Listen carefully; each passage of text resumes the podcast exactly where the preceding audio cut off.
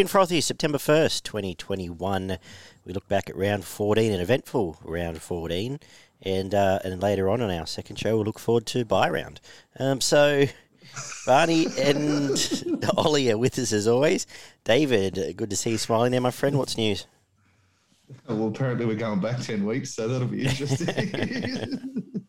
Had some time to work out how the games went. Mm. No, going good, mate. Cracker of a day. So I was out mm. in the truck again, which was nice. Spring has sun, sprung. Isn't it? Indeed. How's Oliver going today? Yeah, I'm great. I woke up, I'd say, about 5 a.m., went for a run. Um, yeah, you know, just got out um, amongst nature and um, enjoyed it. And then, yeah, came home, cleaned the entire house. Um, yeah, very productive. It's been great. So you're on speed now as well. oh, shit. uh, it's a big effort after the 4 a.m. bedtime, but well done. Um, let's get into some footy, though. Oh, actually, yeah, speaking of the truck, just quickly, Barn, you're probably not looking forward to summer. If this is spring, uh, you might have that aircon cranking. Yeah, and the, the, fridge in the back does help. That's During those 40 degree days, I, I do find myself laying in the back of the refrigerated truck for about 15, 20 minutes at different times of the day. So kudos to your employee for that uh, incredibly hygienic process you all follow. Um, I guess the big news of the week, boys, is the Latrell situation. He's taken the early plea, six weeks for the shot. Manu obviously is out for the year. That they're saying six weeks, maybe, but I think Roosters have to obviously make the GF for that to be a reality. What did you make of the whole ordeal, David? Oh, it looked horrible, obviously, in slow motion. It makes it look even worse. Um, he came flying across with, you know, uh, it was, it was going to be a shoulder charge no matter what, I think. So he probably would have got two or three weeks for a shoulder charge, yep. even if he didn't collect him in the head. So um, obviously his uh, his starting level was way too high. It didn't help that um, that Manu dropped a, a, fraction, but I think he would have gone close to hitting him in the throat no matter what anyway. So it was pretty careless, and it's been graded reckless. So, Ollie. Uh, did what Barney said? Um, I guess I'm happy with the result in terms of the time Latrell's being suspended for. It does sort of line up with uh, Joey Manu and the time he's going to miss the rest of the year. So realistically, it's only fair for Latrell to miss the same amount of time. And obviously, I don't think he would have been suspended for as long had he not had that loading from earlier in the year. The call itself to sin bin Latrell instead of send him off was a bit odd. I know we're not really in a crackdown anymore, but we go back to Magic Round and he definitely gets sent off, right? Oh, that's yes. worse than anything that we've seen this year. I'm pretty sure. It's it yeah. it it's as bad as the uh, who was it? The Fuimono who hit Teddy. They hit Pappy.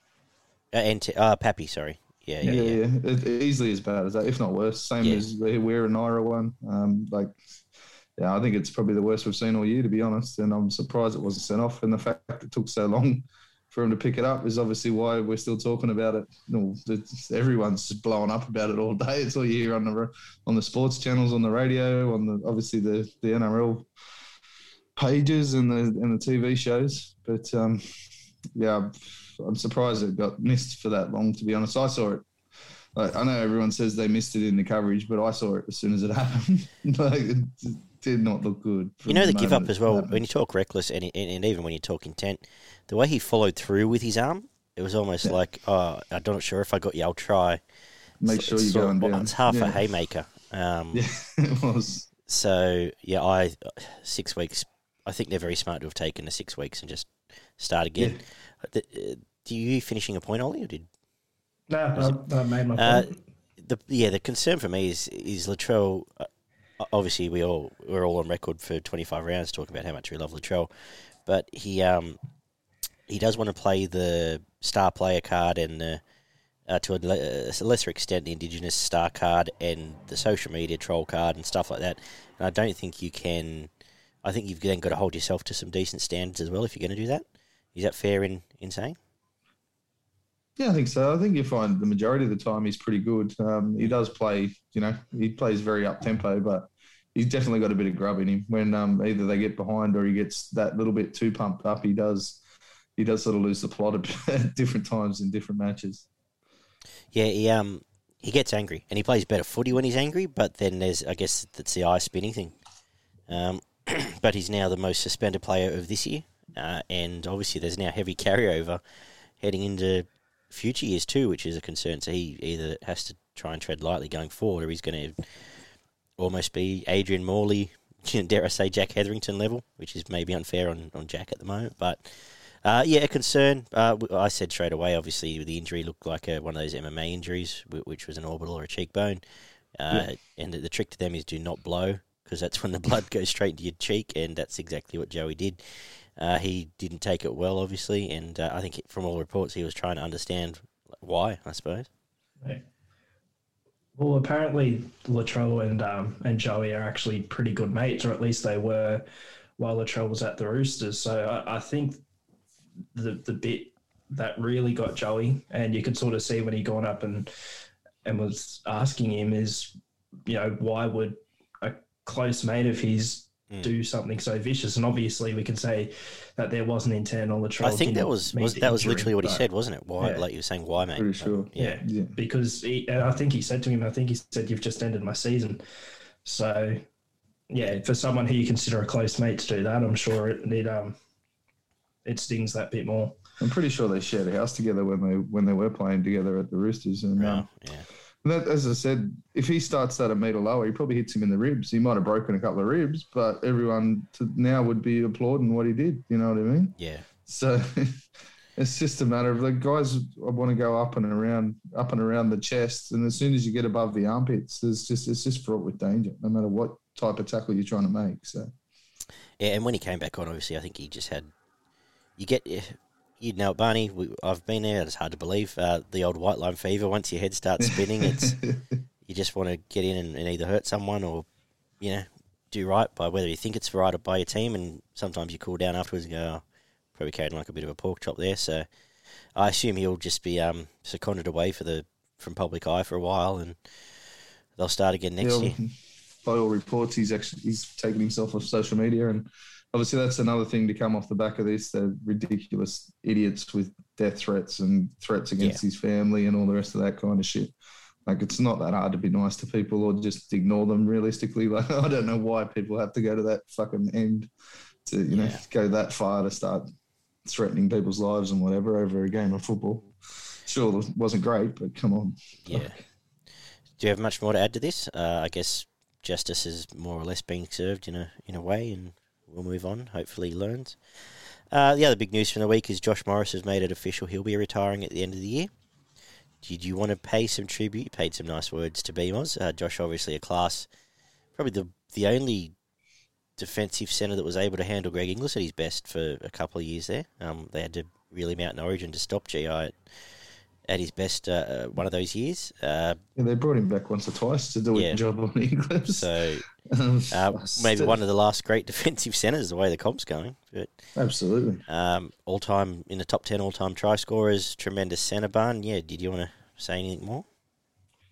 Yeah, oh, all those things and more, mate. Um, obviously, he was he's never as quick as his brother. He was pretty damn close to it, but he was um, he he was um, in his heyday, as his brother, he would have been considered in the top three centres running around for a good part of his career. Um, big, strong body, great in defence, um, and right up there in attack as well. Had a nice offload, um, short passing game, and could read a game of football. Um, both of those guys seem to have a really smart head on the way a game of football is being played, and they can read a defence and an attack. And yeah, uh, brilliant player loved him when we, he was at the Sharks, and I was disappointed to see him when he left as well. So.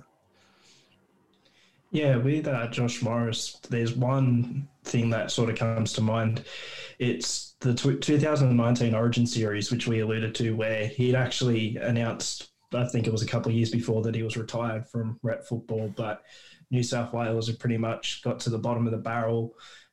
They had to pick him. He had to come in and do a job, and he did that job. And I think that's just a credit to the guy he is. They needed to bring back the reliable superstar that I guess we didn't know if he still had it in him to play at Origin level, and that for that one game he played, he was great.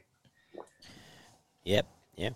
Um, any other news from the week, boys? Obviously, there's a few injury, little injuries flying around and suspensions and whatnot. But given uh, most teams are resting everyone next week, I, I, didn't think it was worth writing down and, and going through one by one as we usually do. So I guess we'll move on unless there's anything else pressing there, Ollie.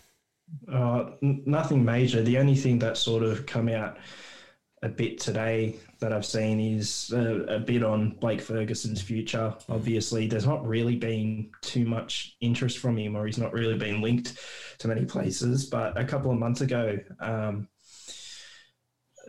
the Super Rugby team, the Western Force, their CEO actually came out, and it, it was brought up again today uh, to say that it looks like he's heading there. Um, they actually came out and said they were interested in signing him, and they were actively trying to sign him. Um, we can now take that as the likely destination for him in 2022. Um, I saw a report that um, Parramatta might even re-sign him now. Well, it wouldn't be the the worst idea, um, especially with the the little form slump that Haze Dunster's been in. And I had a look at Ferguson's stats from this season. He had a relatively poor 2020, but he's actually been good this year. There was that weird period where he was injured and then dropped or not brought back into the team. I don't know, I guess because BA wanted to persist with the Sivo Dunster connection, um, as Ferguson was told at the start of the year by Parramatta that they weren't going to re sign him. Um, but yeah, when he has played, he's been good. So, well, yeah, the two, the, he was one of the better players this week, and there was one game he was was it the Canberra game? He was about their best player as well. He almost carried him that game. Last two weeks, he's been very good. Yeah. Um, majority of the year, he's been quite good. I think, as Ollie alluded to, I think he's only been left out of that team majority of the time because they told him to look elsewhere. So, mm. otherwise, he would have been playing. Um, I don't know. It depends if he wants to still play in NRL. He'd probably end up being a backup somewhere if an NRL team does sign him. I would imagine more than a, a front running um, starting winger, but. Oh, the thing is, he's still a big body. He still carries. Uh, he, has got some defensive issues, got some catching issues sometimes, but he can also um, put on six or eight, uh, six or twelve points uh, out of nowhere as well. Yeah, it's definitely worth a go somewhere, but who depends. You know, most teams they seem to have their wingers That's sort true. of sorted at the moment. That's so. true. Uh, do you have a peanut of the week, Oliver? I do have a peanut of the week, and it's more a general thing. So there are probably even people listening to this who might fall into this category. But I noticed after the Melbourne loss, a lot of people saying, oh, Melbourne needed that loss heading into the finals. I don't necessarily subscribe to the theory that a team that's running hot in form heading into the finals necessarily needs to lose a game before they get there. I get the argument behind it, sort of to, you know, cool things down for a bit, sort of make you reassess and sort of change the way you play to help you get to that next level heading into the finals. But take this Melbourne Storms team, for example, they didn't need to lose to Parramatta on the weekend um, to still be fit and firing heading into the finals. My opinion of them has not changed at all. Um, whether they would have won or lost, I, I, still think they're a champion side and they're deserved favourites to win their comp. And yeah, I, the only difference that I think it's really made is that Melbourne aren't resting as many players against Cronulla this week because they want to get that, excuse me, that win back before the finals. So, yeah, I guess people who say a team, a, a hot team heading into the finals, needs to lose before getting there if they want to do well. I, I just don't really believe in that too much. We might save the we'll save the Melbourne debate for that game because yeah, got to probably a couple of thoughts as well, but we might save that till we get into that, which won't be far away.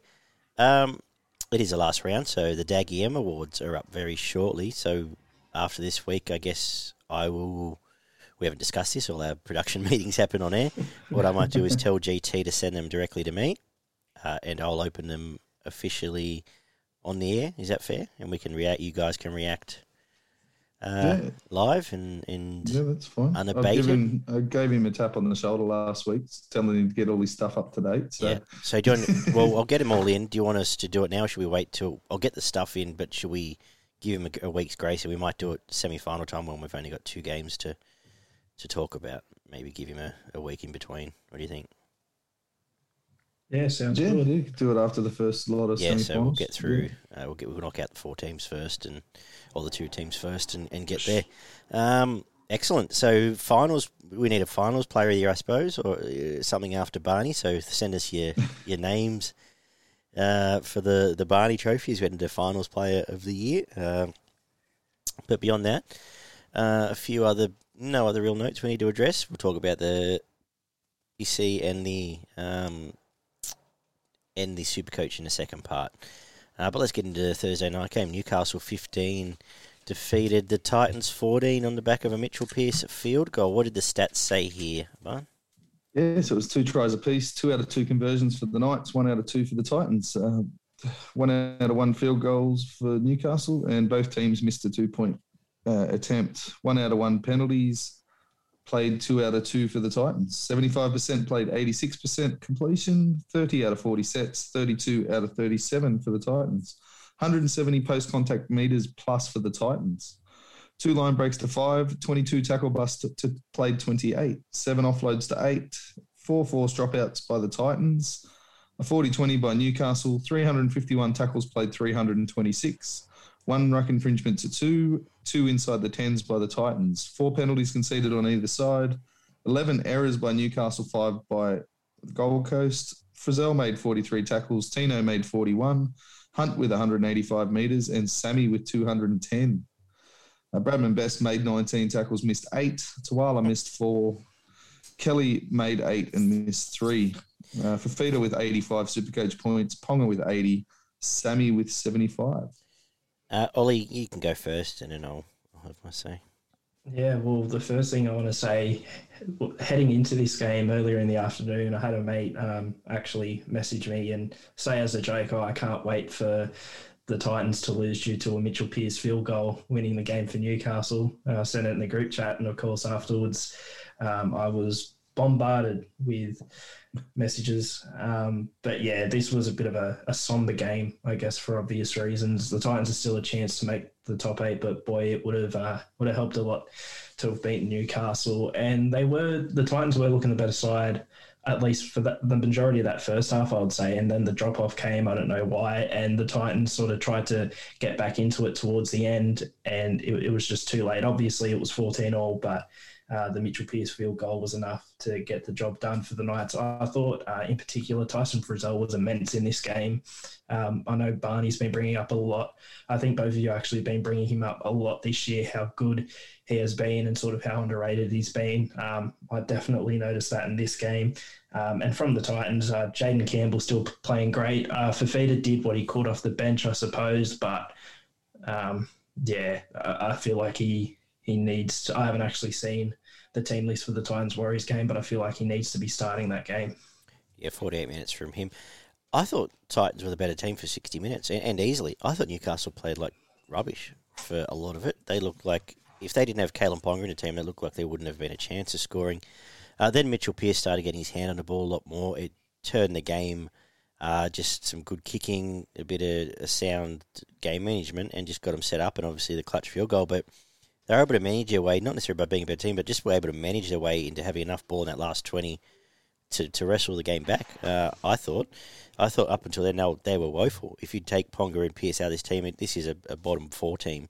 But luckily they've got them. Uh, yeah, you mentioned Frizzell had some good moments. Barnett's Barnett. Uh, I still think they they didn't offer much. But you mentioned Bradman Best. Eight people are still talking up as a as a Origin player they people that do that aren't watching the game. Fifita owned him every time he ran at him. There was one, I think, one of them he ran the other way. He nearly croaked it.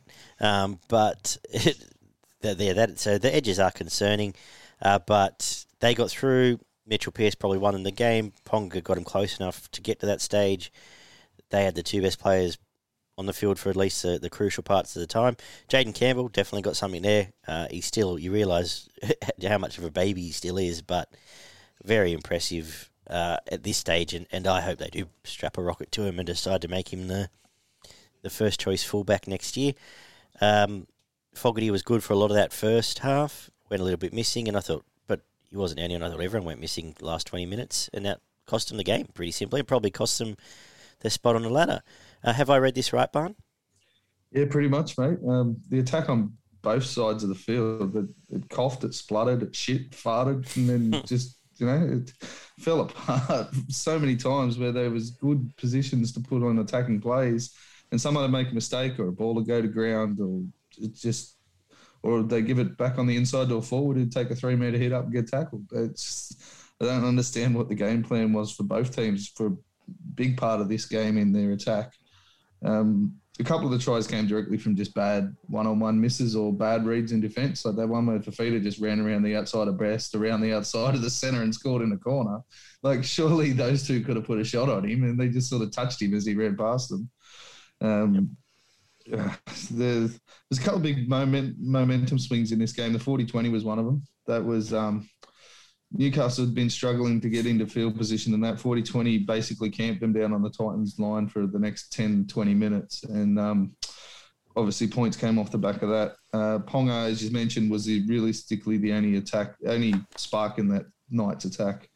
And the best try of the game was probably that little short ball that he gave to Pearce for Pearce's try. And, and the problem for Newcastle is, yeah, he's their best spark in attack, but he's not even get, getting put in good positions anymore. He has to get there himself and then make it himself now. He's floating around yeah. on both sides of the field rather than them setting up. Any, last year, they would at least sort of play that sweep where they'd give him enough space to do something. Now he's got to well, manufacture the space first. Middle. Yeah, yeah, absolutely.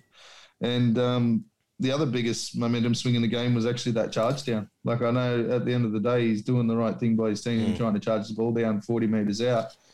But Newcastle get the ball back, and then they go 20 metres upfield, and they've got to, you know, Mitch Pearce doesn't really miss many 20 metres out right in front. So um, it was a great effort to get there to charge it down. But the fact that nobody was with him to try and help clean it up after he um, after he had charged it down to begin with was um, wasn't great for for the Titans. The um, the starting back row for the Knights were really good. Um, all three of them were really strong, uh, and the bench, the Titans bench was immense you got obviously you got Mo and Fifita there, who probably should be starting, but they, they had a massive impact when they did come into the game. Um, Tino and Fermor. Fermor's actually done some really nice things over the last four to six weeks, and yep. you know he might get a few extra dollars in his next pay packet. So we'll see what happens there. But neither backline covered themselves in glory at all. Uh, both sevens for each team were good, but Knights back five made seven errors between them. Again, as we mentioned, the the back line was um, was in shambles a bit of this game. Ponga with three points, Pearce with two, and Fifita with one. I think it was pretty plain to see. Um, yeah, I, I, could have flipped him, but um, Ponga got him to the close enough, if good enough. I guess I, I can't argue that. Um, yeah, just quickly, I didn't mention Mo's not going anywhere. You've got yes, him till twenty twenty four, so kudos to you, Oliver and, Very and smart sign. Building a building a good forward pack now. With uh, Liu going in there, and you picked up someone else I saw, and I can't remember who it was. Aaron Booth. Aaron Booth, that's correct. From Melbourne, yeah, big uh, body. Yeah.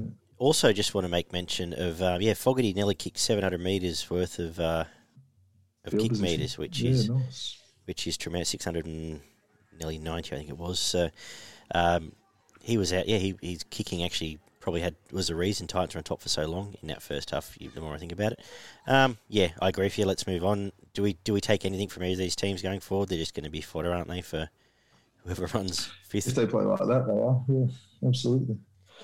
Um, obviously, any team on their day, if they click and have a day out, could put you know at least be competitive with some of them other teams, but they're going to struggle.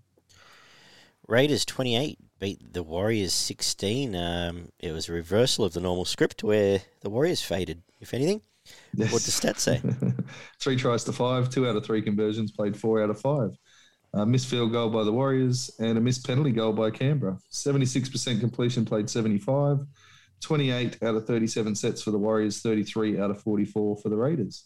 160 post contact meters for uh, the Raiders, two line breaks to four, 27 tackle busts to 44, four offloads to eight. Uh, force dropped out for both teams. 381 tackles by the Warriors, played 328. Two ruck infringements to zero. Two inside the tens to zero. Seven penalties conceded to four. 10 errors by the Warriors, 14 by the Raiders. Sironen with 54 tackles, Whitehead with 40, Montoya with 192 metres, and Rapana with a 286 metres. Zero made 54 tackles, but he missed 10. Nikorima uh, missed six tackles. Uh, Hodgson missed seven, and White missed four. Rapana with 124 Supercoach points, Young with 102, Charnze, Nickel Clockstad with 90, and one other Raiders player before you get to Wade Egan on 72 Supercoach points. All things being considered, has this been Rapana's best season? Last six weeks, it has. Yeah, he was good early on too, but he's been he's been their best player all year. I would suggest um, Close to it consistently, but he had a, a, another great game Uh, but the game changed when uh, Charnze came on. Did Uh, we we uh, maybe I don't think we were ever critical of him. We suggested maybe he's more of a centre, but he was fantastic, fresh, and got involved. Um, got Canberra moving uh, and and added another level of attack to him, which obviously they're able to cash in on this time. Uh, I thought Matt Frawley was good, uh, more than serviceable uh, as a as a half. Uh, we've mentioned that before as well. And Yeah. Warriors just seem to, you know, Sullivan does a good job. Townsend's well, Chad, uh, but they had all the momentum, had all the forward domination for probably half an hour, and then just didn't, and that was it. Uh, Reece Walsh is now starting to get a little bit exposed. I know he gets smashed a lot, but I it's at the point now you watch these games and you think they're actually putting too too much faith in in Reece Walsh. yeah, Um, I think they're assuming putting a bit he's- too much on him. They, they've Yeah. already got thinking. They already think he's Kalyn Ponga. Um, Euan Aitken's transition to second row. He's, he's now one of the hot second rows. Uh, but yeah, beyond that, uh, an entertaining game. A game we don't take much uh, out of. You probably analyse some of the, the individuals a bit better. Um, I guess we got Cam. We got the Canberra we we sort of expected for most of the season. Um, for for the second half. What do you take from it, Ollie? Oh yeah, I was a bit surprised with just how much the Warriors dropped off. I understand that Canberra probably would have got a rocket up their asses at halftime because their season was on the line, but um, I expected a bit more, bit more of a fight back from the Warriors. To be honest, I didn't expect them to concede 28 unanswered points, but you look at the individual performances of your Rapanas, your Hudson Youngs, and yeah, even Charles Nicoll-Klokstad uh, on return as well. And yeah, I, I believe to start the year as well, even before he got injured, I think we are talking about how he just he was a bit off. He, he wasn't necessarily playing bad, but he was a bit off. So maybe that sort of recovery from injury, coming back, that time off, that that long period off, may have actually helped him. Uh, it'll be interesting to see how he continues from here. At least next week, possibly into the finals. He could be a big return for Canberra. Um, but other than that, yeah, a, a real disappointment from the Warriors and a real disappointing year. I had them in my eight to start the season. I know they've had injuries, etc., but they've always had an, an imposing forward pack, at least. Two, I'd say one to two players in their forwards who have been putting on monster performances each and every week, namely Addin Fonua-Blake when he's there. Uh, Reece Walsh has been good, not as good in recent weeks as we sort of touched on. Um, but yeah, a bit of a disappointing year from the Warriors and a disappointing performance to sort of wrap it up. I hope they have another disappointing performance against a certain team um, this weekend. Barney Yeah, well, the question marks on the Warriors have always been their halves, especially coming into the start of this season. And um, yeah, they've been very hot and cold, um, and more often cold than hot. Um, I think Reece Walsh might, might have actually papered over a couple of cracks in this Warriors team at the back end of the year, to be honest, um, especially with their attack, as I mentioned. Their halves just aren't doing the job for those guys. Their forward pack's getting through the middle and doing the job in the middle. Their edges are doing a serviceable job, but their halves have been at times um, very uninspiring in this Warriors team. So, um, as I said, it was all third, the first 30 minutes, it was just completely the Warriors. They completely dominated this game for 30 minutes. And I'll tell you what happened at the 27th minute Lodge went off. And then in the 31st minute, Fonua-Blake went off. And then for the next 20 to 25 minutes, they got absolutely creamed through the middle of the field.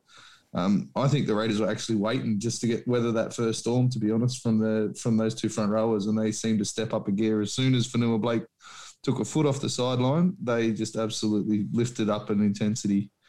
Um, yeah, as I said, they were, I, I thought they were completely gone, and then they came off and they they uh, lifted a gear. But having said that, the two Warriors tries came directly from drop balls. Like they were bombs to, to the corners, and the Raiders basically gave them those first two tries to start the game. So it wasn't uh, the Warriors doing anything, which obviously I spoke to just a minute ago. But um, yeah, the two front rows came off, released the middle for the Raiders, and they just started to make meters on meters. And then, the, but the Raiders' backline has also just looked a lot smoother. They seem to move a lot better. They seemed a lot more um, in time with each other.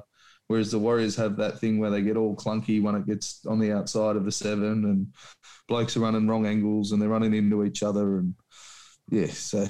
Um, but uh, the Well, Raiders just- had. Oh, yeah, go Sorry, on. just quickly, I was going to say um, that Timoko looks better every week. He looked good the whole way through, but uh, you, I don't think you can possibly play Croker in front of him.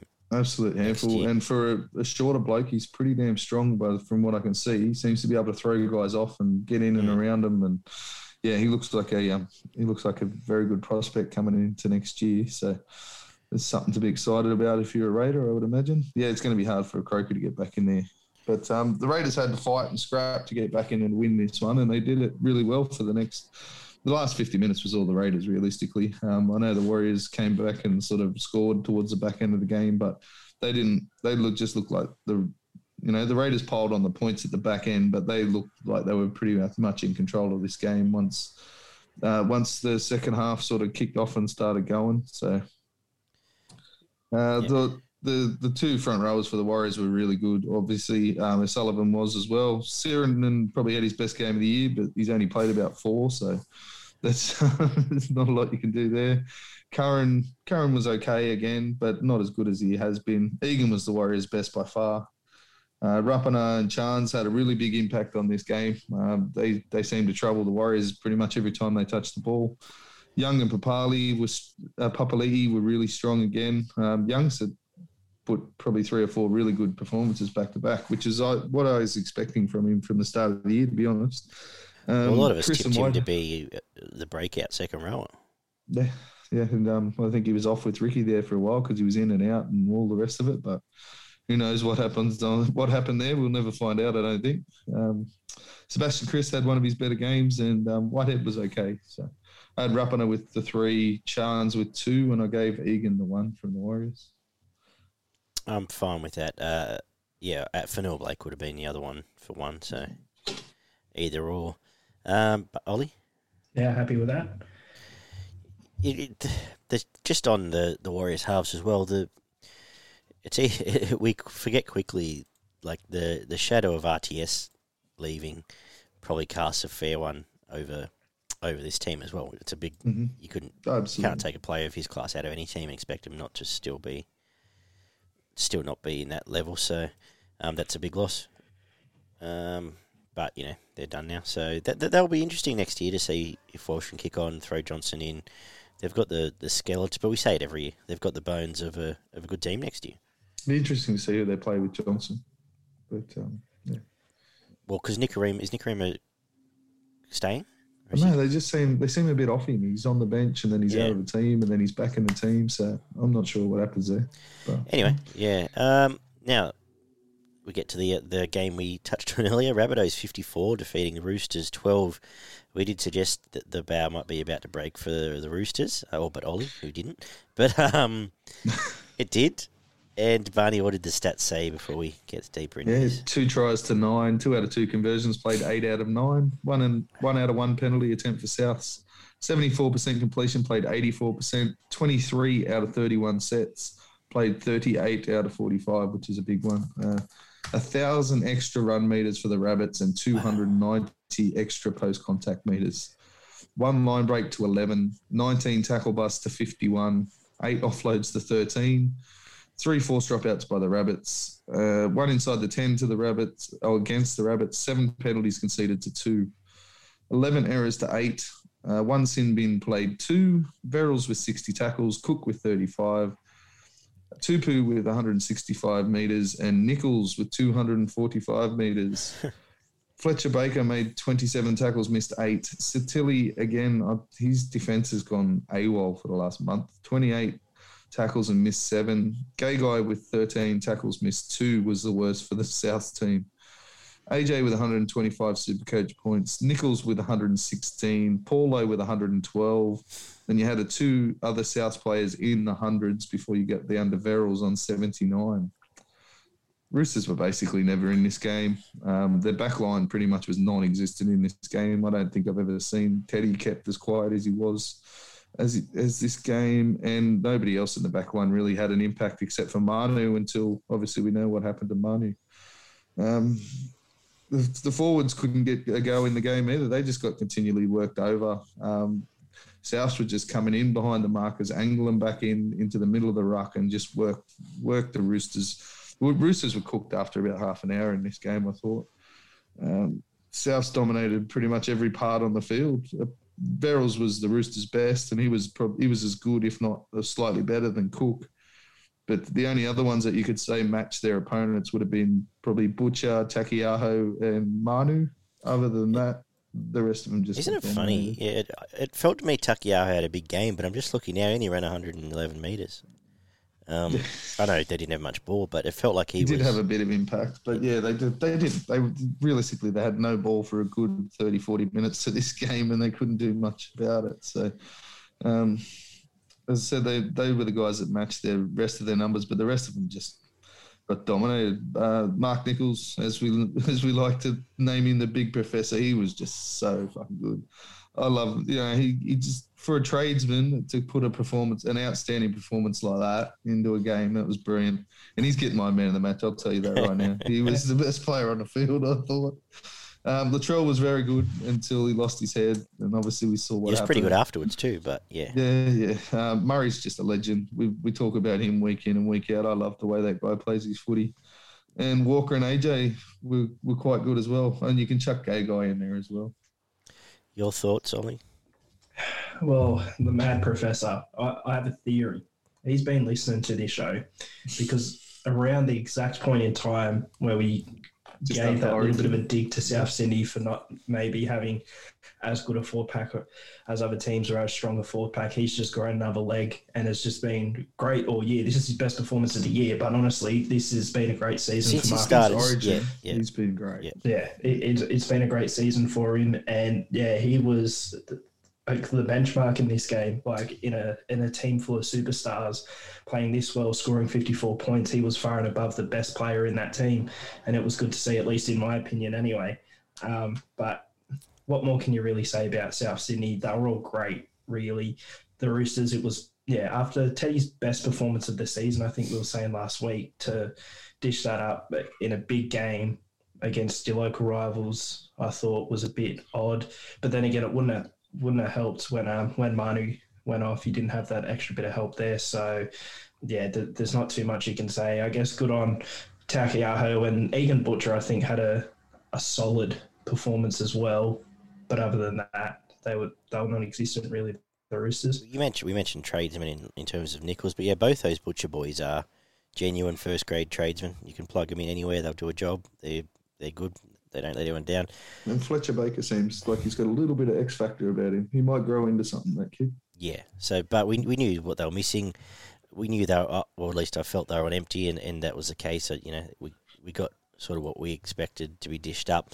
I don't know if you can take much out of it. What I, well, actually my biggest takeaway because obviously Reynolds went off um, with that concern over his leg and then had to be rolled back out, and and it was very much exposed. My biggest sort of takeaway from this game is this might be South's window because I don't think they can win a comp without Adam Reynolds. Yeah, no one will get him around the field because like that's right. But there's just uh, too many pumpkins leading. If the, South's biggest weakness is there's a few pelicans in the team under pressure and get their head off. Yeah, yeah, and and that is a concern when next year they're going to take him out and probably Benji out to a lesser extent. Mm-hmm. Mm-hmm. Um, so who's going to be the one that actually grabs them and says, "Boys, we've got to just get our mind back on this. Let's kick into touch. Let's calm down," because that's what we've seen Walker plenty of times and Latrell. They keep revving higher and higher when they get into those. We've saw it against in that shitty game against the Bulldogs. We've seen it a few. T- the first game against the Bulldogs was that last year. Start gets a bit like that as well too. Uh, so. Gagai get well, guys going, but uh, you keep going all the way down. Uh, there is yeah, there's concerns. I assume probably Cam Murray captains the team next year, so maybe that's a lot on him. Yeah, or Cook. Yeah. Uh, but yeah, there needs to be that voice because otherwise, I, I think there's they're a team that's going to win a lot of games by 50, but they're also a team that under pressure I can see cracking very quickly, uh, time and again. To be honest, uh, you've, pretty fair call. You've yeah. touched on everything there. Uh, I, th- you know, Roosters should be happy with where they've got to and should be happy with what's coming next season. Uh, and you've hit all the key points. Three points. We'll give it to the professor. Two points. Uh, Cam Murray. I had Murray. Yeah. And a point to. Look, I still want to give uh, points to Latrell because he was fantastic. I had Latrell or Verrills. Um, yeah. Whether you discount him because of what happened and go well, with that's, that, that's a tough one because I thought Latrell for the 70 minutes on the field was absolutely fantastic. So maybe that maybe we knock him down from two to one um, and move on. Yeah, so uh, have we got? Nicholls, Murray, Latrell. Yep. Uh, let's get and uh, send all your flack to our social media department. let's get to the Dragons and the Cowboys 38-26, a game I was I shouldn't have been surprised by it, but was disappointed by the Dragons in the end. But uh, yeah, Barney, what does that say? Uh, where are we? We had five tries to seven, three out of five conversions, played five out of seven. 68% completion, played 74. 25 out of 37 sets, played 28 out of 38. Six line breaks to eight, 46 tackle busts to 34. 13 offloads to 11, two forced dropouts for both teams, 328 tackles played 304, two ruck infringements played three, four penalties conceded to five, 13 errors to 12. The de Belin made 46 tackles, done with 30, Norman with 166 metres, and Taumalolo with 209. Lomax made 15 tackles, missed four. Laurie missed four as well. Holmes made 11, missed six. Hampton missed six. There was another two Cowboys that missed six tackles also. Sullivan with 92 Supercoach points, Sloan with 91, Ravalawa with eight, uh, 90, and Dearden with 86. I, yeah, I, I was obviously watching this in between, floating around a bit, but so I won't spend heaps on it. Uh, I thought Dragons threw away a lot of momentum they had at various times. I, uh, I expect them to be a better team, but obviously I shouldn't be disappointed because they're running wherever they are. But I thought ultimately they they were very average and they just let Cowboys have their way with them. Um, I don't know much more to say because uh, apart from they've got some sparks of good stuff there in Sloan and uh, the other young Absolutely, fella, Amone, Amone. Um, Sullivan. If they, they can base a team, they're probably two years away realistically, but can build a team around that and have some smart and astute and potentially more players coming next year, you know, uh, and buy off the bench and whoever else if nothing else, will give some advice to them. But uh, it would have been better for the Dragons, I think, to have been running outside the eight halfway through the comp because these kids would have been mm. blooded, you know, six to eight weeks earlier than what they have been. Yeah. Because um, the slide's been horrible for the Dragons. They're in a position where they should have easily made the eight halfway through this comp, and they've just gone straight out the back door. Um, back and forth for about 10 minutes, and then Robson cracked him up the middle. As we've mentioned him time and time again, he's he's a super good uh, hooker, that young fella. He's about 26, so he's still got a few good years left He's in the him. leading hooker in the comp for run meters. Yeah, right. It's a fair, fair stat, isn't it? It is. Um, the next half an hour was all the Dragons. They were completely on top. Their young halves, um, Sullivan was having a great game at of dummy half, which is interesting because he's he's a pretty small fella, but he was hitting, he was going all right in defence, and he was um, giving the forwards a hard time out of the out of hooker there as well. So, um, and some some of their attack looked really good at times in that first uh, in that first half with Bird chiming in and Ravalawa was bouncing off guys. Um, but the second half they just completely fell apart. I don't know what happened there. I feel sorry for Ben Hampton. I think his back's going to be completely stuffed for the next couple of weeks. we made that break down the sideline and slowed down looking for his fullback, and Ravalawa just ran him down and absolutely smoked the poor bloke.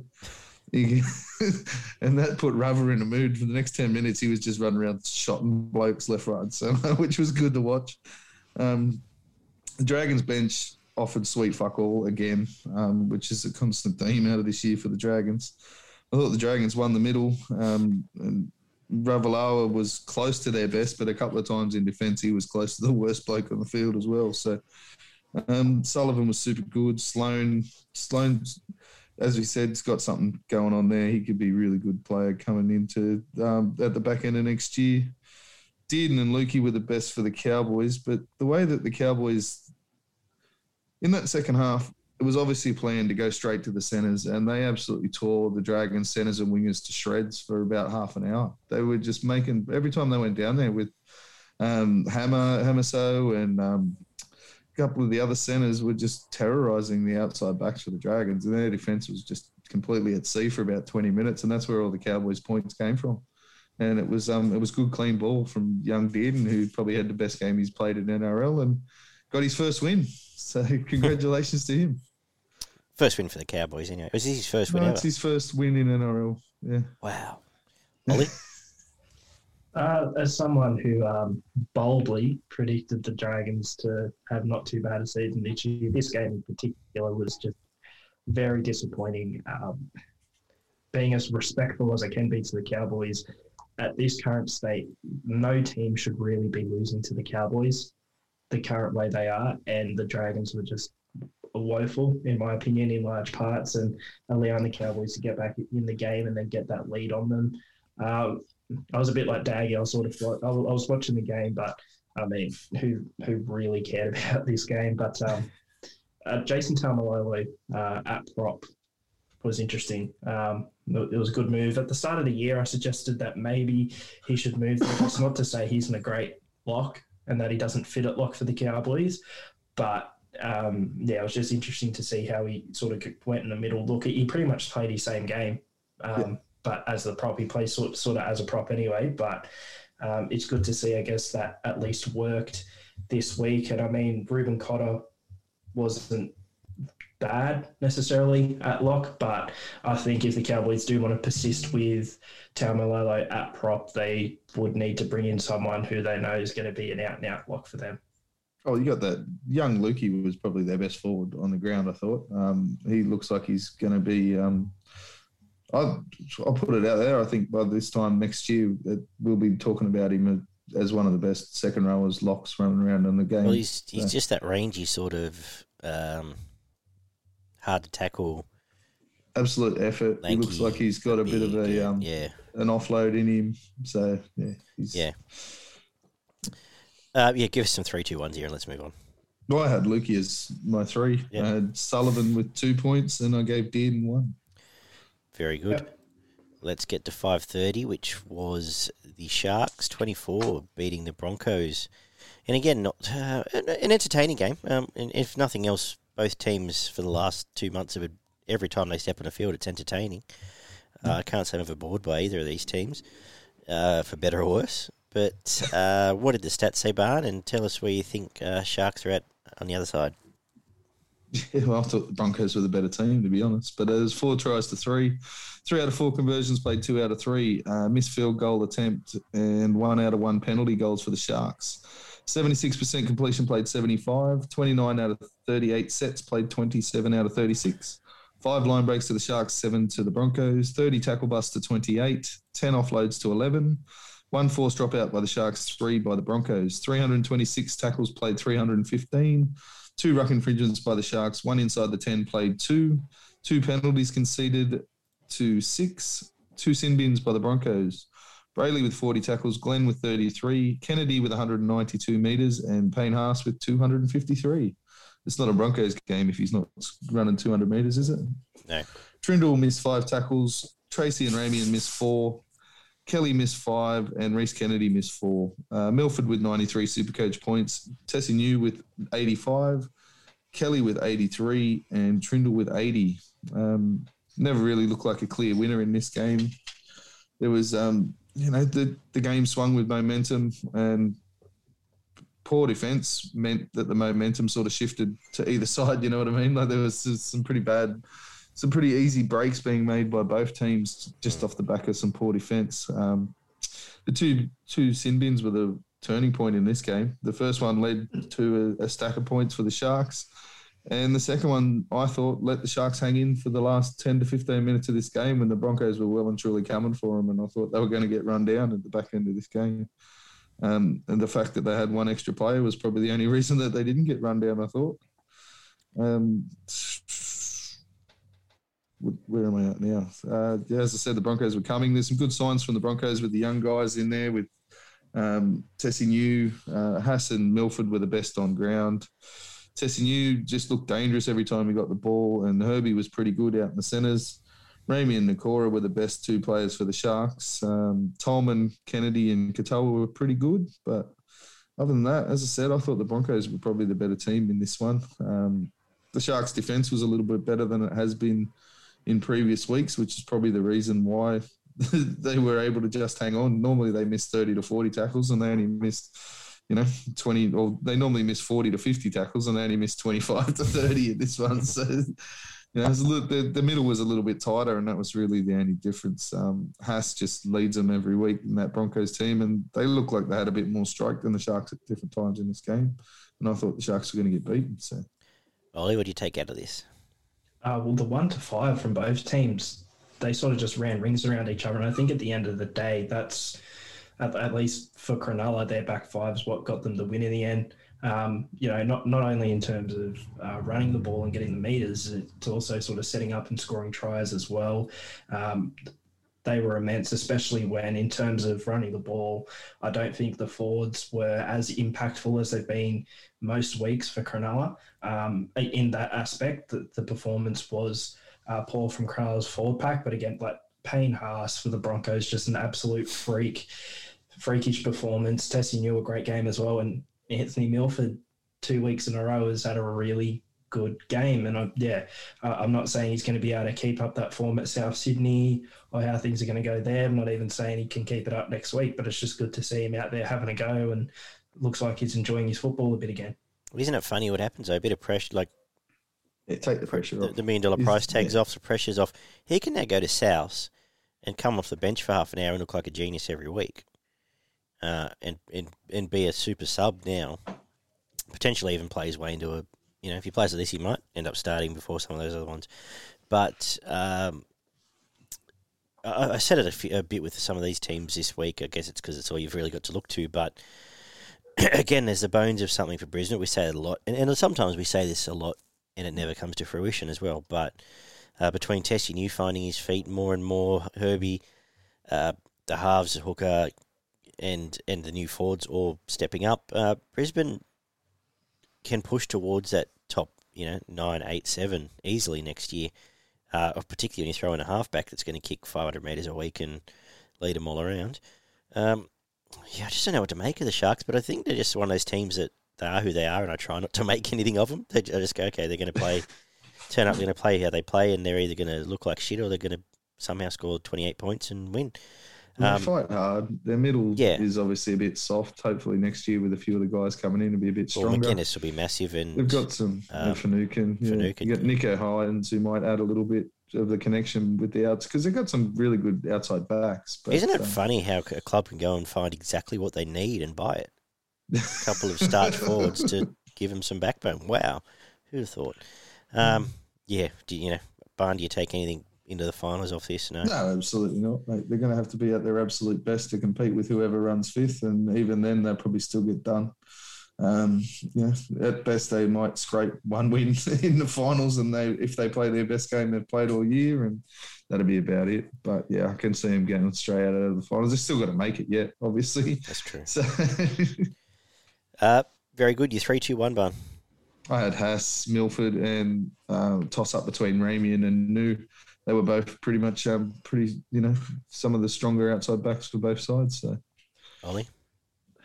Well, I feel like we should go Ramien because then we're going to have um, three Broncos three when the Sharks the losing side. but um, I thought Niu was better, so I'd personally go with Niu. I sort of did. I sort of did too. So oh fuck it, we'll go three two one to the Bros. No, I said I thought Brincos. the Broncos were the better team, but yeah. And the big one out of the weekend though was the Eels 22, ending the 20 the 19 game winning streak of the Melbourne Storm 10.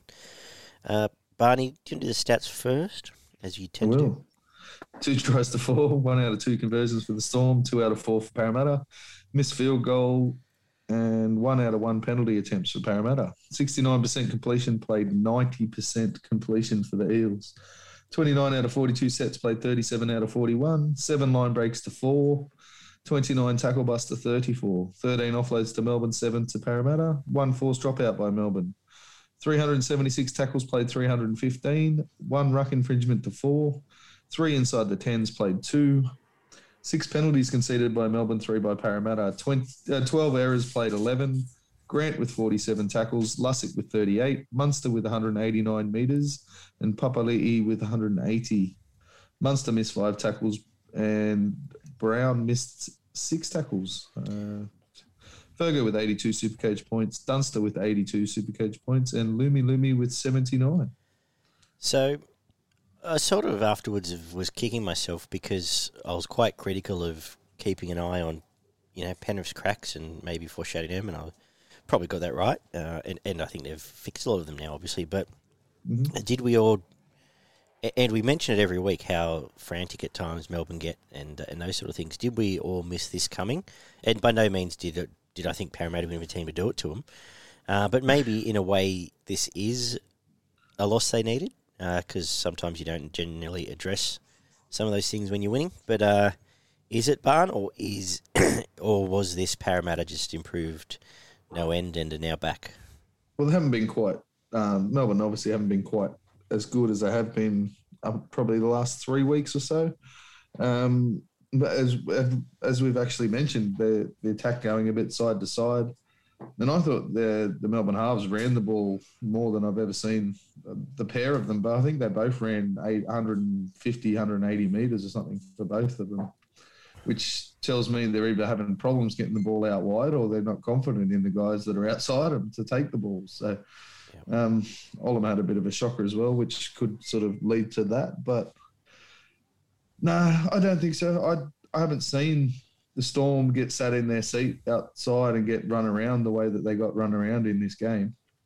Um, the Parramatta's defensive effort as well. They, they, probably saved two or three tries. Their scramble was brilliant. Were, their effort across the field in pretty much every part of this game was great. And their attack was night and day compared to what they've served up for the last, what, month, two months. Um, as I mentioned, I don't think I've seen Melbourne stripped on an edge like on both sides of the field like that in two, three years. Um, there, I know there was a couple. There was probably a few new defensive connections with Lumi Lumi out there, and then um, Josh Addo-Carr went off, which um, sort of made him shuffle a few things around, and um, that's never going to help your defence. But the way that Parramatta, as we mentioned, Melbourne going side to side. Parramatta weren't going side to side. Parramatta were going direct, and they were picking players to run at, and they were getting within two or three steps of that player, and then deciding whether to continue running or passing. And they um, they sat a couple of guys in their seat, which made the ins- the outside defenders come in, or the opposite, with the inside defenders go out, and they um they they gave Melbourne's defensive line that many problems on the outside edges, and they just continued to score tries in the corner. It was um, it was extremely impressive. Uh, Moses' kicking game came back. Uh, his kicking game hasn't been great. It's never been bad, but he was his kicking passing game was absolutely on point. I don't think I saw him do uh, throw a pass or put a kick up that wasn't close to you know as good as you could possibly do in the position he was in.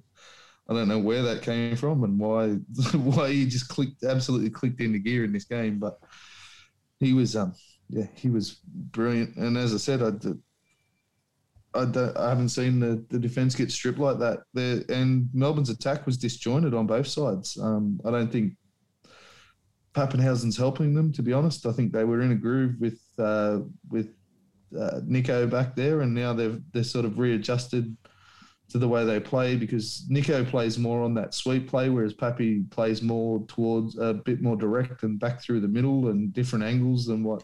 Yeah, Pappy reply, relies on on the someone ruck. giving him yeah, a hole like, rather than Nicho, yeah. where he sweeps and creates holes for other players yeah. or himself. Um, it disjointed their attack a bit. Um, obviously, they've got a week or two to fix it. Resting all the players isn't going to help, but it's probably they've got a week out. They you know win or lose, they'll still be there for the second week of the finals. So they've got a couple of weeks to fix it up. But there's there's a couple of um, couple of issues there that Melbourne do need to address. Um, Papali'i absolutely regained his form. He was back to that beast mode that he was in, you know, a month ago. Um, and Paulo probably had his best game of the year. I've been at times critical of him during the year that he hasn't been putting out what we're used to him putting out, but he was um, he was really good. As I said, Moses was absolutely pulling the strings, and Dylan Brown was probably his best game of the year. But yeah, other than that, any other? Any Ollie, other did thoughts, you t- what do you take out of this? Yeah, well, I've said multiple times before if you're any chance of beating Melbourne, you've got to at least stay within arm's length, so to say, for that first 20 minutes. If you can't do that, then Melbourne usually go on and they usually beat teams by a lot. Not only did Parramatta stay with Melbourne, they were better than Melbourne, I thought, for that first 20 minutes. They came out firing, got in Melbourne's face, sort of shook them up a bit, and that sort of laid the foundation for the rest of the game. Of course, there was that period where Melbourne were able to get back into the game a bit. Um, they got the lead towards the end of the first half, which Parramatta got back. But they weathered that storm well as, as well, the Eels. Um, the only other two teams I've seen do it, funnily enough, well, one team is Penrith in round three, three and the Eels again in round two, of course, uh, that really wet, rainy game. And it was sort of a, a, similar performance from the Eels, I thought, sort of getting at them early. And I think that's what Parramatta have worked out about Melbourne. You, you just got to come out all guns blazing, not necessarily play too conservative, which I think is the idea that a few teams get into. Okay, we've got to play conservative, not try anything because Melbourne will hit us, but you do sort of have to go at them um, to, to, give them that bit of a shock. And Parramatta did that, and they ended up going on to win. Uh, there wasn't really a bad performance from an Eels player. I thought none in particular, at least anyway, in this game. Of course, your Papali'is were immense, and Bryce Cartwright coming off the bench. I thought the bench for Parramatta as well.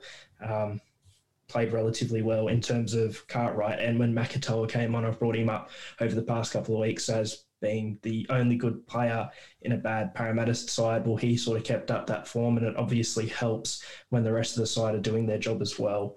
Um, so, yeah, that's what I can really take away from this game. Are going to continue? Well, if they get a win over Penrith, they'll be the hot side heading into the finals. Can they, though? They're not even trying, so know. it doesn't matter. And and, and, and maybe missing a trick there, to be honest. Um, yeah, they've they've named a reserve grade team. On. Yeah, but um, yeah, in terms of as I said, maybe we, missed what was before our eyes in terms of the Cowboys put what twelve or eighteen on them early.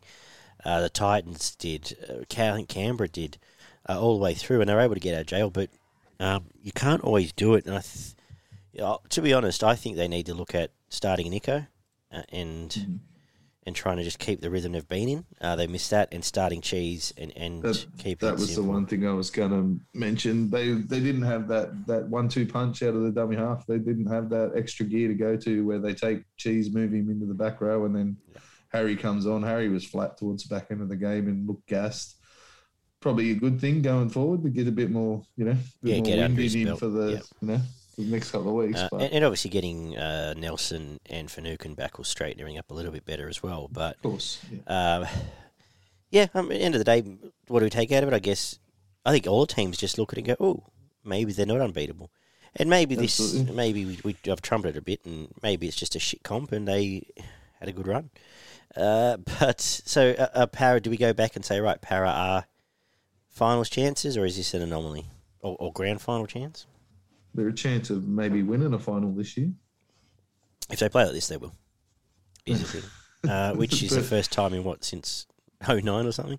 Um, oh, you can't forget they beat Brisbane 58 nil, whatever it yeah, was. That's true. Yeah, a couple of years back. Uh, so yeah, they're the first team uh, since the West Tigers to beat Melbourne twice in a year, and last time they beat Melbourne twice, uh, they made the grand final. So we'll see what that all means down the road. Uh, yeah, if you, you've nailed the the power plays if they turn up and play like this, and it's a big if because we need to see. I, I think they've missed a trick by not trying to at least give it to Penrith because they're giving Penrith a walkthrough.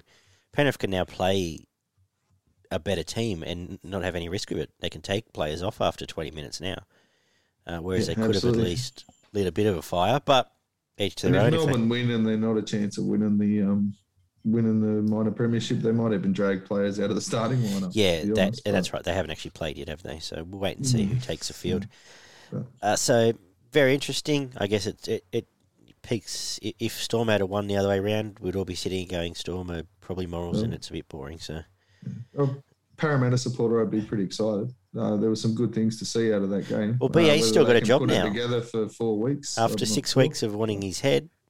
He's back, Brad Arthur. They're going to have to do it for another five weeks in a row, but yeah. Yeah. And we'll see. I guess we're going to see. Uh, three to Papali'i, two to Moses, one to Gutho, or you going different order? just find where I am in, on my page. I'm looking at the whole different spot on the page. That's not good. Uh, yeah, Papali'i with three, Moses with two, and I gave Munster one. Ollie? Yeah, happy with that. Which one? Uh, Barney. okay. Uh, the Sea Eagles 36 against the Brave Bulldogs 18, the, the theme of the two Sunday games. Uh, was it both everyone held a bit longer than they thought they might? What the stats say here, Barn? well, most teams put in a pretty respectable. I think every team put in a pretty respectable effort this round. It was actually is, uh, a different. It was actually a to, good round of yeah, footy. There was no shit games. Uh, six tries to three, five out of six conversions, played three out of three for the Dogs, and one out of one penalty attempts for Manly. Seventy-three percent completion, played eighty-two percent. 33 out of 45 sets, played 27 out of 33, 180 extra post contact meters for Manly, seven line breaks to five, 37 tackle busts to 12, 11 offloads to 10, four forced dropouts to one, 264 tackles, played 310, two ruck infringements from either side, one inside the 10, played four, four penalties conceded to six, 11 errors to seven, one sin bin. Uh, who, which side was that? Got sin bin. Anyway, Olakau'atu with 31 tackles, Jackson with 35, Tom with 260 metres, and Jackson with 150 metres. Harper was the worst for Manly, made 11 tackles, missed two. Brandon Wakeham missed seven tackles and made 23. LOA got sin bin, sorry. Yeah, sorry. Yes, he did. Shoop missed six tackles. Tommy with 170 Supercoach points. DCE with 132 and Jackson with 96.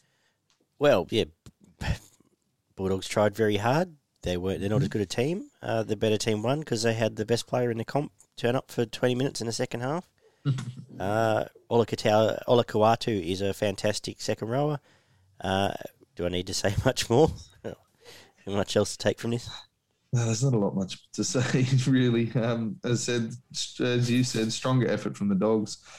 Uh, a little more strike in that team. Um, you know, if they created a few more line breaks and tackle busts, they could very well have um, upset Manly in this game. But I love the effort in out of the dogs in their defence was probably the strongest I think I've seen it this year. They're actually hitting people, which they don't do that often, which was um, good to see out of the Bulldogs. Manly seemed very unorganised, especially in that first half, and their attack just didn't seem deep enough. Um, normally they they get really deep and they run onto the ball with that sweet play outside, but they seem to be playing very flat against the Dogs, and it caused people to run into each other and um, you know get in the way of each other, which um, just their timing was was not good. It took them an hour, but that timing did come back. I thought it actually started with Kieran Foran. Mm-hmm. Um, the way that he was straightening, he decided to start straightening the attack up on his own. He was stepping back off the left, and um, most of the time he was getting his nose through the line or getting through the line and then getting a quick play the ball for Schuster and Tommy to play off the back of. Um, I thought he was really good. The stats obviously don't belie how good he was. I thought in this game, to be honest. Um, and then they just started to select, you know, the right, the right positions, the right guy to hit Tommy, give him space, and then they just started started scoring tries. Um, that Tommy try was definitely not a try. I don't care who you are, if you're a Manly fan or a no. Dogs fan, you you can't tell me he got that ball down. He lost that ball every day of the week. Um, Josh Jackson was the best for the Dogs. We we say that week after week. Um, there's not much else you can say for the Dogs really. Dury was going well for them until he got injured. Um, Flanagan again was going pretty well until he got um, got uh, he had a bit of an injury at the back end of this game as well. But um, and Meaney seemed pretty dangerous at different times when they did get some good clean ball.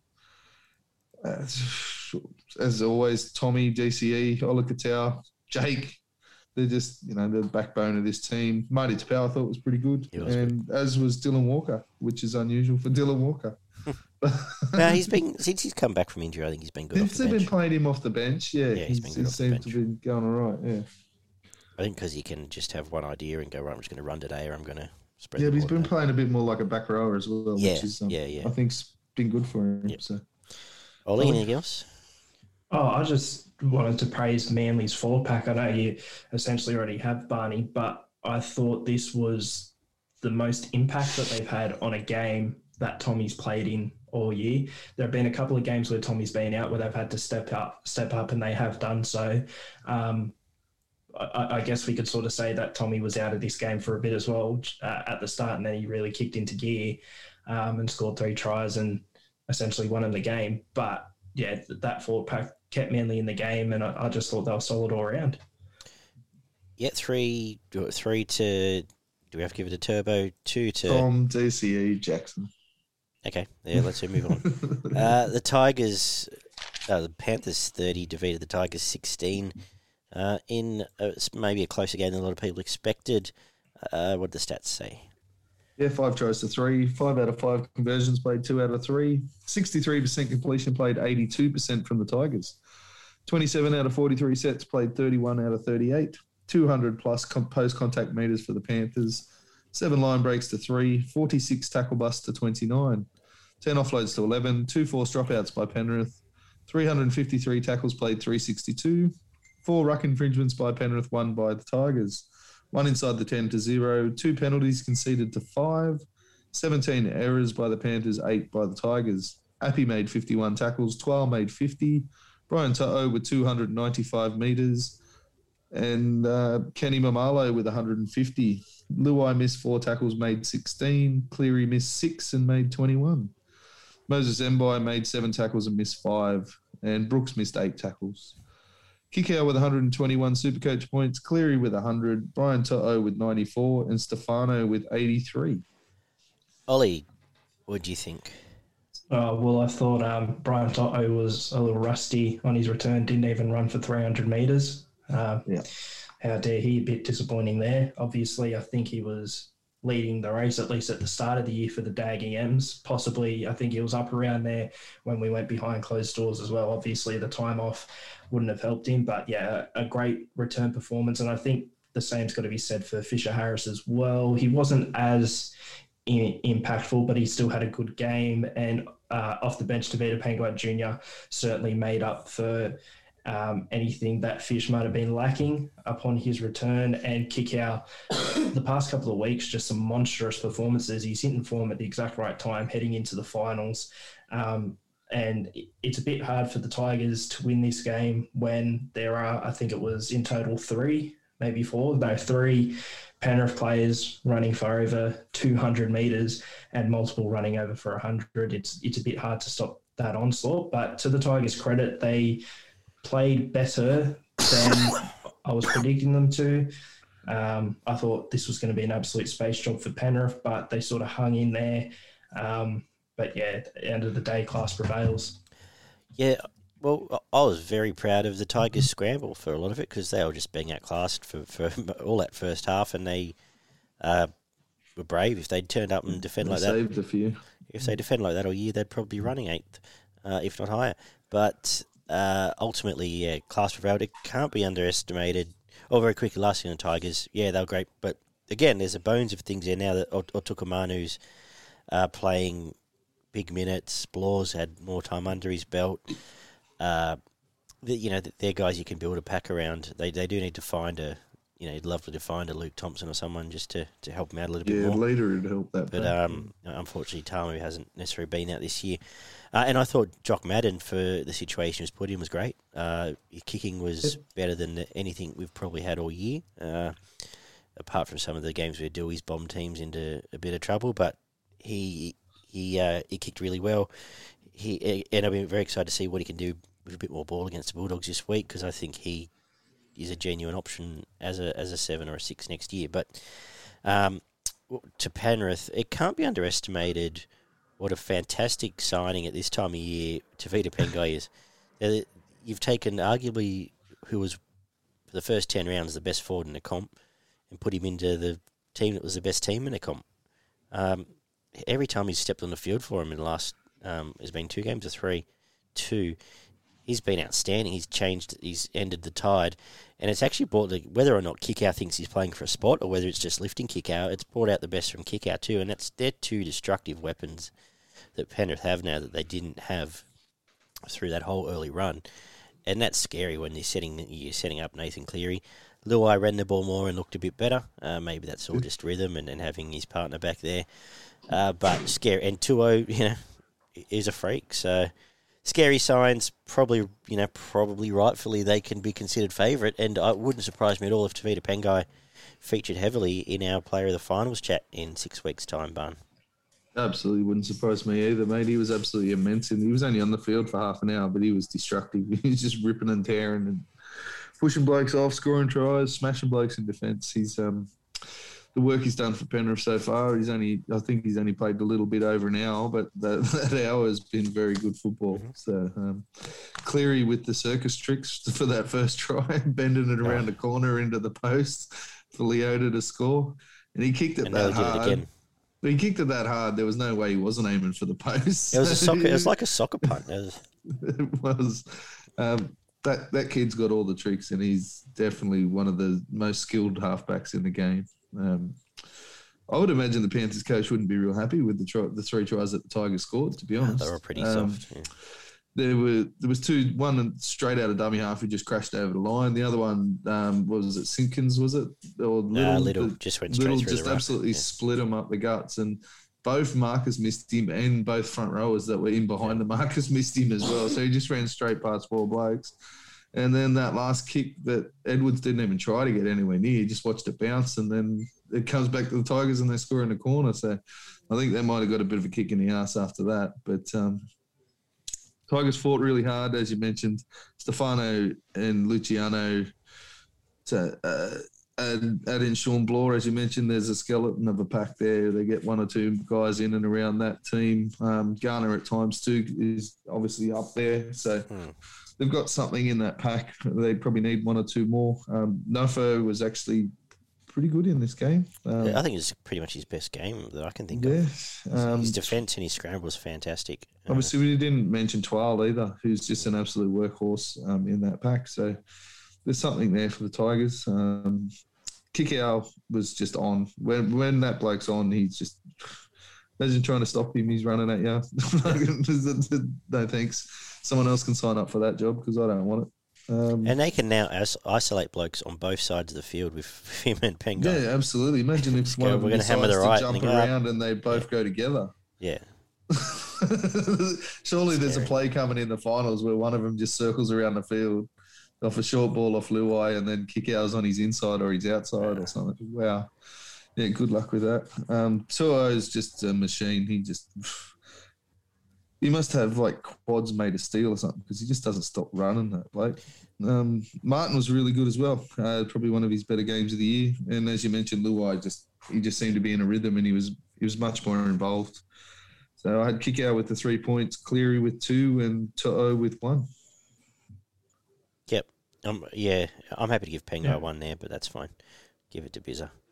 Yeah, give it to the Bees. Um, it's been a while. And I will say, you know who no one noticed wasn't on the field for 80 minutes? Charlie Staines.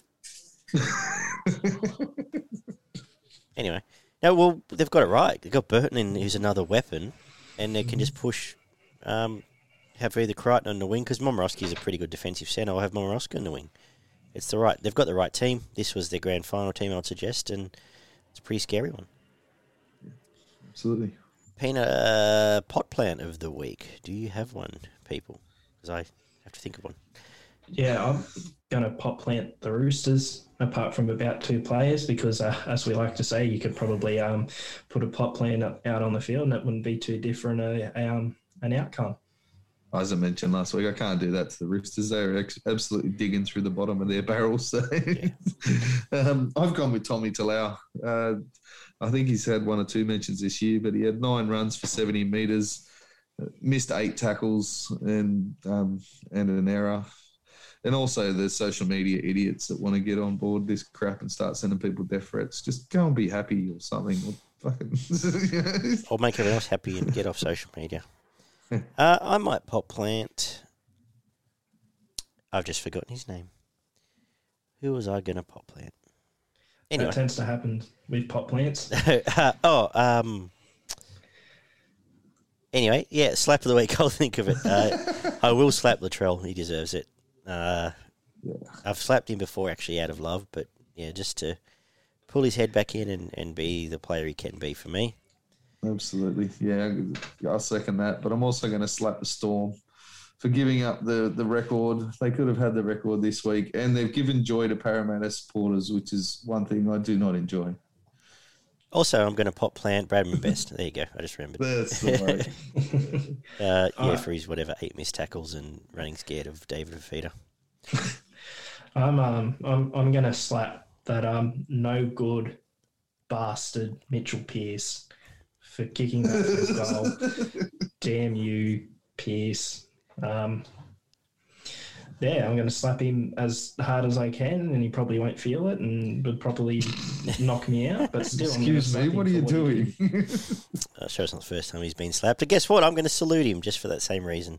Oh, nice. uh, but just because he pretty much won him the back end of that game, and there's a number of, and say what you like, there's a number of first grade teams that will be much better off with him in it. I would suggest. So, I'm going to salute the giant professor. It was always coming. 43 minutes, two tries, 24 hit ups, 245 meters, 94 post contact meters, four tackle busts, two line breaks. Fucking go the professor. And a partridge in a pear. and 20 odd tackles without a miss. Yeah, fuck me. If he doesn't win the Dally M medal, then it's surely rigged. Um, I will go for my salute uh, to the great man, Josh Morris. Um, mm. Salute his wonderful career. We spoke about him before, but obviously retiring top 10 all time try scorers and one of the last great defensive centres. Salute to Josh Morris. Good call. All right, it's been Footy and Frothies, our review show. Thanks everyone for listening. Jump on, and if you haven't already, give us a subscribe and a follow on all our socials, as well as uh, leave some feedback on Spotify and iTunes. And we'll be back very shortly with our preview show.